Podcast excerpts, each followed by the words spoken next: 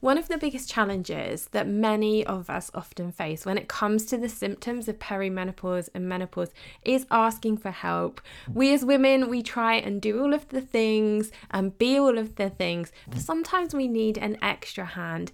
And today's episode is all about how to talk to your doctor about menopause because I know that it can feel daunting. I know that you might not want to go and speak to your doctor about the way that you're feeling because you're fearful of their reaction. So, today I'm going to give you some top tips for talking to your doctor about your symptoms for the first time.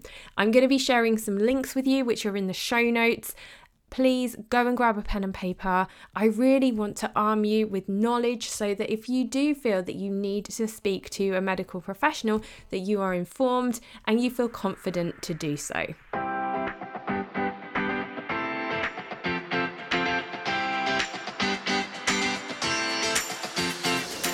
Hey friend, welcome to the Fit Productive Mum podcast. I'm your host SJ.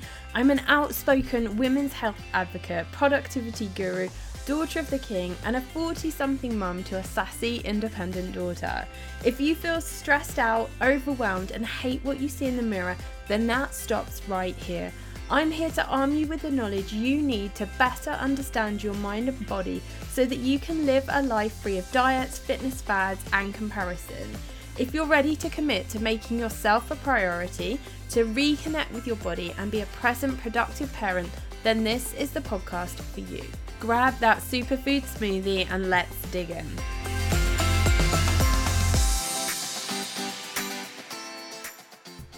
Hey friend, okay, so today we're going to be talking about how to talk to your doctor about menopause, how you're feeling, maybe discussing your symptoms. And I think it's important to remember a couple of things before we dig into this. First of all, I'm coming at this from the perspective of somebody who lives in the UK. So, wherever you are in the world, your healthcare system might look different, the processes might be slightly different.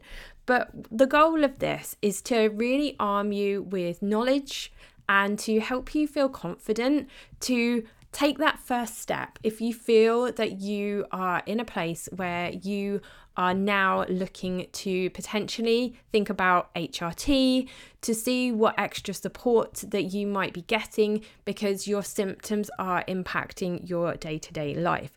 And the reason I'm talking about this is because it's actually something that I myself are going through right now. And obviously, as the host of this podcast, with the background that I have in health and fitness, like I feel probably more confident than many of you do about like understanding my symptoms and potentially going and have a conversation going and having a conversation with my doctor about this. But i felt nervous. Like i found it hard to pick up the phone. I found it uncomfortable to talk about these things. And I just think that if I am feeling like that with the knowledge and experience that I have in this field, then I really want to do what I can to support you if that is where you are at right now. So, first of all, being completely honest, I didn't want to go and speak to my doctor. And this was for a number of reasons. First of all, I'm one of those people who likes to tough things out. I'm like, yeah, like I had Chloe with no pain relief. I've been on like big like bike rides. I've done duathlons. You know, like I'm I'm tough. I can handle things. I mean, to be fair, it's really rare that I'm ill. I don't like to take like a paracetamol. And I was like, I don't want to go to my doctor. Like I can do this myself. I don't need any help. I'm just gonna do it. And then I just thought, actually, do you know what? Like if I have a headache, I would take a paracetamol. If I broke my leg, I would go to the hospital and I would have my leg put in a cast. And this isn't about like being like egotistical, it's about seeing what options there are out there so that you can make the most of every single day of your life. And I felt that particularly recently, I've got to a point where I don't feel like myself anymore. And the day to day things that I like and want to do feel more challenging. And I find myself getting like more annoyed with my daughter. I'm tired more. I just really don't feel like the person that I used to be. And the whole point of picking up the phone and talking to my doctor really is to have a discussion about what extra help I can get. And that's the way that I think we should look at it. It isn't about like giving up and, and it isn't about, you know, like not being able to tough it out. It's actually about like your quality of life, how you feel in yourself on a day to day basis. And if you can find something that is going to help you, that works for you, that makes you feel more like you, then oh my gosh, I really think we should definitely do that. Now, one of the big problems that we face when we are thinking about going to talk to our doctor is that unfortunately, and it certainly is the case here in the UK, like doctors are busy. Like the NHS in the UK is massively overstretched because of COVID. GPs are our first like frontline port of call you get 10 minutes as an appointment with your doctor, which is a really short amount of time. And many of the doctors here in the UK just don't know very much about women's health because they're used to people coming in with coughs and colds and earaches and that kind of thing. And it is really positive because there are like huge steps being taken to have this conversation around women's health, around menopause. But there is still a lack of information and it isn't a like the doctors in the UK don't have to learn this information to be a GP. And there is a big campaign going on at the moment in in the UK to encourage like doctors to be like doing courses, taking extra units around women's health, around the menopause, but the government have decided that they're not making it mandatory. So I think it's important to be well informed yourself when you're going to have a conversation about your health, about perimenopause, about menopause, so that you're armed and that you feel confident. And one of the sad things might actually be is that you know potentially more about this than your doctor does. So, we're going to talk about some of the things that you can do to help you feel more confident to have these conversations. Let's start with my first point. And the first thing that I think you should do before you actually even speak to your doctor is figure out who do you actually want to talk to. So one of the things I did before I even thought about making an appointment with a doctor was I actually phoned up the receptionist at my doctor's surgery and I had a conversation with her about who did she think was the best person to talk to? Is there someone within this particular practice who specializes in women's health? What are the names of the female doctors? Like how many female doctors do we are there? Because you might feel more confident maybe talking to a woman.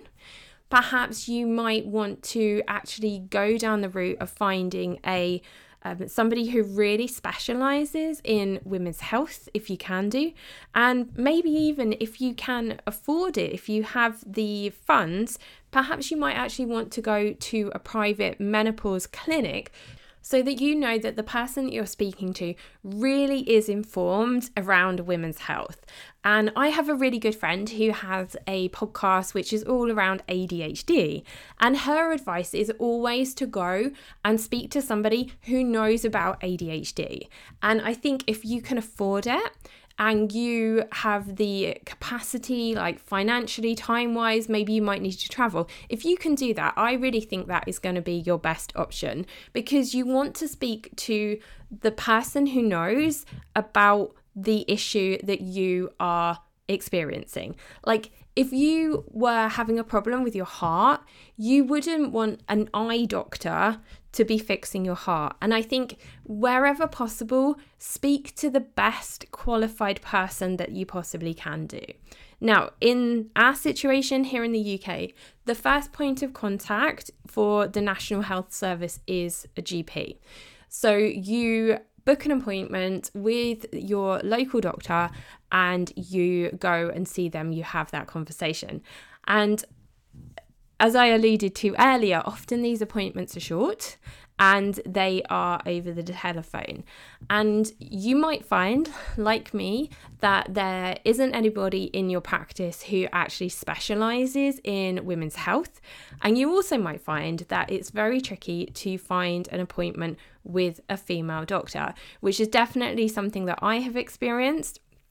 And in the end, I ended up just pulling up my big girl pants and thinking, right, I'm gonna have to talk to a guy about this. I'm just gonna have to do this. But if you can find, and there is a way for you to speak to a female doctor if that is really important to you, definitely do that. Push for it. You know, you do have the right to choose.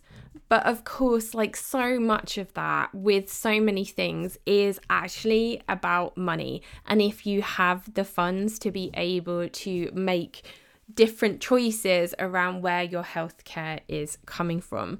So perhaps if you're in the US, maybe you have like a different type of insurance that will pay for you to go and do that sort of thing. It it really is like a bit of a postcode lottery and it's definitely a postcode lottery in the UK. So as I said I didn't really have an option. I was really struggling to get an appointment with my doctor, let alone actually be particularly choosy about the doctor that I spoke to. Now, my second point and I think this is a really really key thing to do before you make that appointment is get yourself like really prepped and this is going to help you to feel confident when you have that appointment. Now, my appointment was like short, it's 10 minutes. I don't know how long your appointments are. So, you want to be really, really clear on what it is that you want to say, what you want to talk about. You want to kind of like almost sort of feel like you're the one who is like leading the conversation. So, my first piece of advice around this, around the second point, is actually to print out a menopause symptoms checklist. And if you go to the show notes, there's an awesome charity in the UK called the Menopause Charity. And I have linked that in the show note. It's a PDF download, so you could print it out and like highlight the symptoms that you're experiencing and it breaks up the symptoms into like your physical, your mental symptoms, and you can really kind of like talk through those with your doctor and, you know, say, look, I think I'm experiencing perimenopause symptoms. These are the things that I am experiencing at the moment, and this is how often. And just be really, really clear. And I know that that is going to help you to be more confident when you have that conversation. Now, as I said, the link to that is in the show notes. It's a really, really helpful resource. Download it, print it out, have it with you when you are talking to your doctor. Okay, number three is to be patient and to be prepared for this to be a bit of a process. Now, I'm going to talk from the UK perspective. Wherever you are in the world, it might vary and it might look very, very different. Now, in the UK, we have a set of guidelines called NICE guidelines. And again, I've put the link to that in the show notes. Now, the way that doctors in the UK will treat or sort of like um, explore whether or not you are going through perimenopause or menopause varies depending on your age. And it does really seem that there is a particular cutoff age, and that is 45. And the way that that can feel is that you are not allowed to be perimenopausal before the age of 45. And I'm going to come on to that in a minute when I talk a bit more about like my experience through this process so far. Now, when it comes to the NICE guidelines, if you are 45 and above and you are describing the symptoms that are on that checklist from the menopause charity, your doctor should be treating you potentially if you if it is a suitable option for you and if it's something that you want to investigate and explore because obviously it is about your choice is HRT and that should be like the first sort of port of call if you like for you to be then talking if you are looking for treatment medication if you're looking to go down the HRT route that should be the first thing that they do. Now if you are under 45, like I am, I'm 42 and a half, I'm coming up for 43 in September. you will likely be treated slightly different because what your doctor will want to do is to rule out any other things first. So they will likely to want to do like a blood test and in that blood test they will be looking for FSH, which is your follicle stimulating hormone and they will also be looking at your thyroid function and just looking like across the board in your blood test to see if there is anything that is like an underlying health condition that could be the answer of why you're experiencing the symptoms that you are. So, what they're sort of doing here in the UK is saying that if you're below 45, then we're going to sort of explore other options and rule out other things first. Whereas if you're 45 and above, then we are going to potentially offer you HRT because that is more likely to be perimenopause and menopause. Now, the problem is, of course, like in the same way as when you started your period, we all have our periods at different times. We get early periods, late periods. You know, some people don't start their periods until like they're 20. Some people don't, some people start their periods when they're nine. So, of course, for women, when it comes to menopause, like differences happen and some people might go through menopause a lot later and some people go through menopause a lot earlier. So this is why if you are in the same position as myself. And if you scroll down a few episodes where I had a conversation with my friend Lindsay and the challenges that she was facing because of her perimenopause symptoms, the reason that they did not start her initially with HRT and why the doctors sort of went down the mental health, um, anxiety, depression medication was because she was under 45. And the blood test that she had for FSH came back as not sort of like highlighting any issues. And that was why they initially treated her for anxiety and depression. And this is something that if you are in this situation and you are under 45, I think it's important to have that in mind. Go and listen to Lindsay's episode. It is, there's two episodes actually, um, and it is quite an important story because it does show that there is the opportunity for misdiagnoses to happen when it comes to menopause and particularly when it comes to the mental symptoms of menopause like anxiety like depression and if you are under 45 your doctor may not automatically make the link between your symptoms and your hormones. And often they might be th- asking you questions around like stress, life events, you know, that sort of thing, because they might be thinking that potentially you're struggling with maybe like stress, anxiety, and depression. And they might treat you for that rather than actually um, thinking and going down the route that potentially this could be hormone related. So go back and listen to Lindsay's episodes because if you are under 45 and you are in the UK and you're experiencing these symptoms, it's really important to be informed about this and to know what this process looks like. Now, obviously I'm only speaking into experiences and information that I've collected from the UK. So that's why it's important. If you are outside of the UK, and I know so many of you are in the US, in Canada, in Australia, for example, go and find out what the guidelines are for where you are go and get informed, do your research, know what is happening, know what the process looks like, know what you should be expecting because you need to be informed you need to have that knowledge so that you can feel confident to have these conversations. Okay, number four and this is another like read up, do your research, is if you are having a conversation with your doctor, most likely the reason that you're talking to your doctor is because you're thinking about going down the route when it comes to hormone replacement therapy. And this is another point where you need to be informed about what HRT is and what options there are for you when it comes to hormone replacement therapy.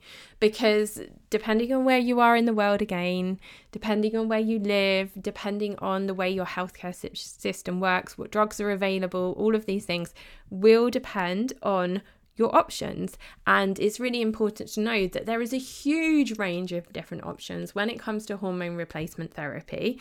You know, there are there's estrogen, there's progesterone, there's testosterone, and the estrogen, progesterone, testosterone, they all come in different forms, in different like um, pills, gels, patches, coils, all of the things. So you want to find out what is available in the country that you're in, and then also find out like the the pros and cons and the benefits of each and figure out which one is going to work better for you. Because you might be someone who's really good at remembering to take a tablet every day or perhaps you're somebody who doesn't want to think about taking a tablet every day. And perhaps you might want like a spray or a gel or something like that, or a patch that you put on.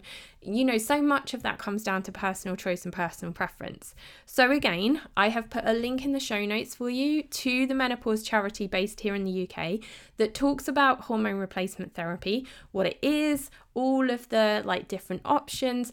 But if you are in a different country, you should definitely see if you have a menopause like charity in the country that you're in that can give you um, like some information about the options that are available in the country that you are in because so many different countries have different rules. One of the um, options as well in the UK that we um, are not that is not easily available is um, testosterone when it comes to HRT.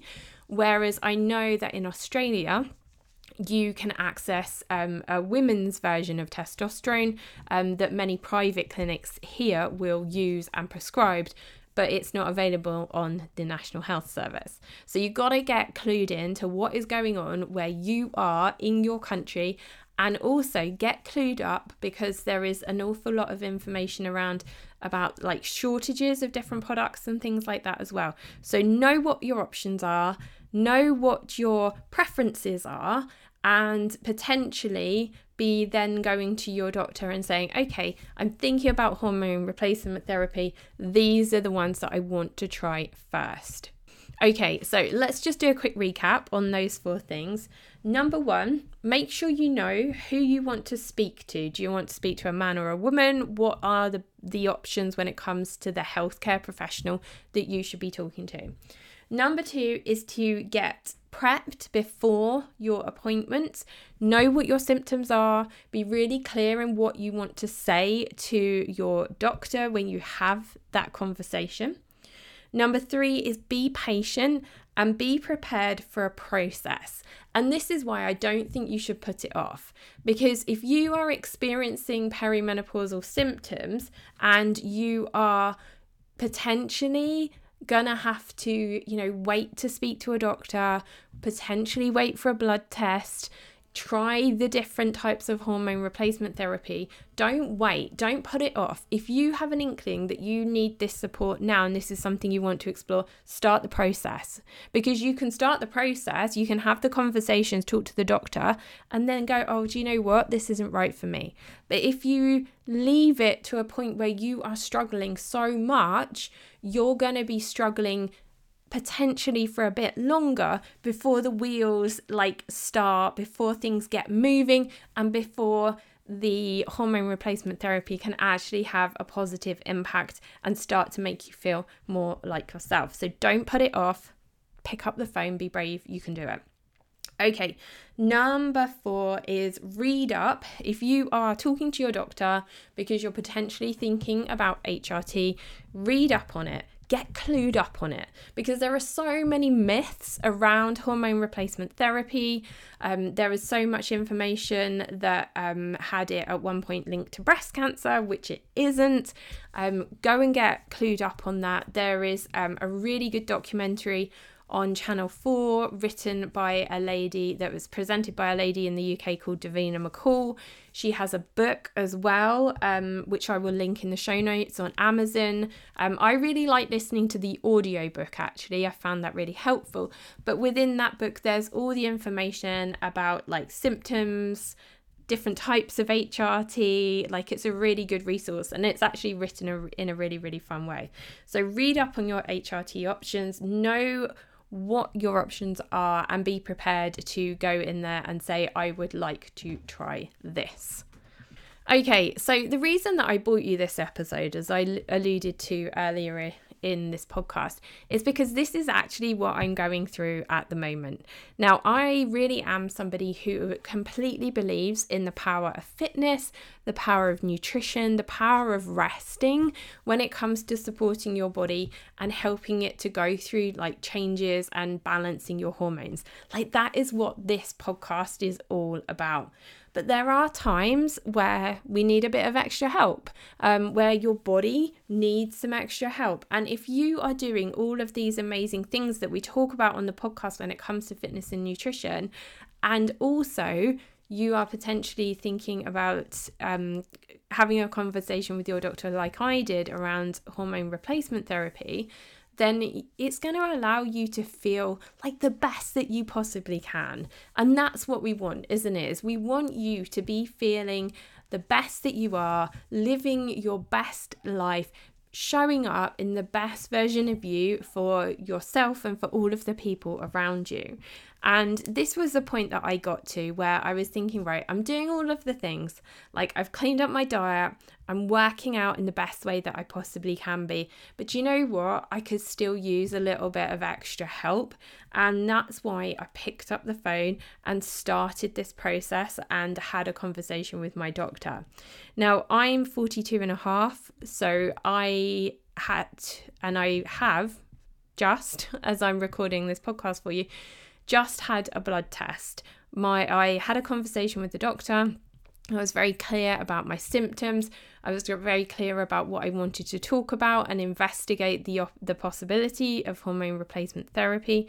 So I have just had a blood test and as I'm recording this we're going to be waiting for the results. So I will keep you in the loop of what happens. But one of the things that I found as I've been going through this process so far, which is exactly what happened to my friend Lindsay, and I mentioned the two episodes that I recorded with her around her experience of perimenopause and how it impacted her mental health. This thing keeps this theme keeps coming up of you're quite young. Like I'm 42 and a half. I'm only two and a half years away from this full this magic age here of 45, where suddenly when you hit 45, you're allowed to be perimenopausal, which I find really crazy because perimenopause can last for years and years. It can last for a really short amount of time, and for some women, it can last up to seven years. So I really sort of feel that you need to be armed and you need to have the information and be an advocate for yourself because unfortunately, like doctors are busy, healthcare professionals are busy, and not everybody is clued up on the information around women's health. And I heard a funny saying um, on a podcast I, I was listening to recently that if um if men were like going to have their penis fall off at 40 years old then they would definitely be a pill or something around for them to make sure that that doesn't happen and I think there just really is a huge gap in knowledge when it comes to women's health. I mean, think about Viagra. Like that pill was created very quickly. It was now really easily accessible for men who were struggling, you know, to have erections. Like women's health really still is like on the back burner and not at front of mind for so many people. And I think this is why we need podcasts like this, why we need celebrities who are talking about this and raising the profile of it.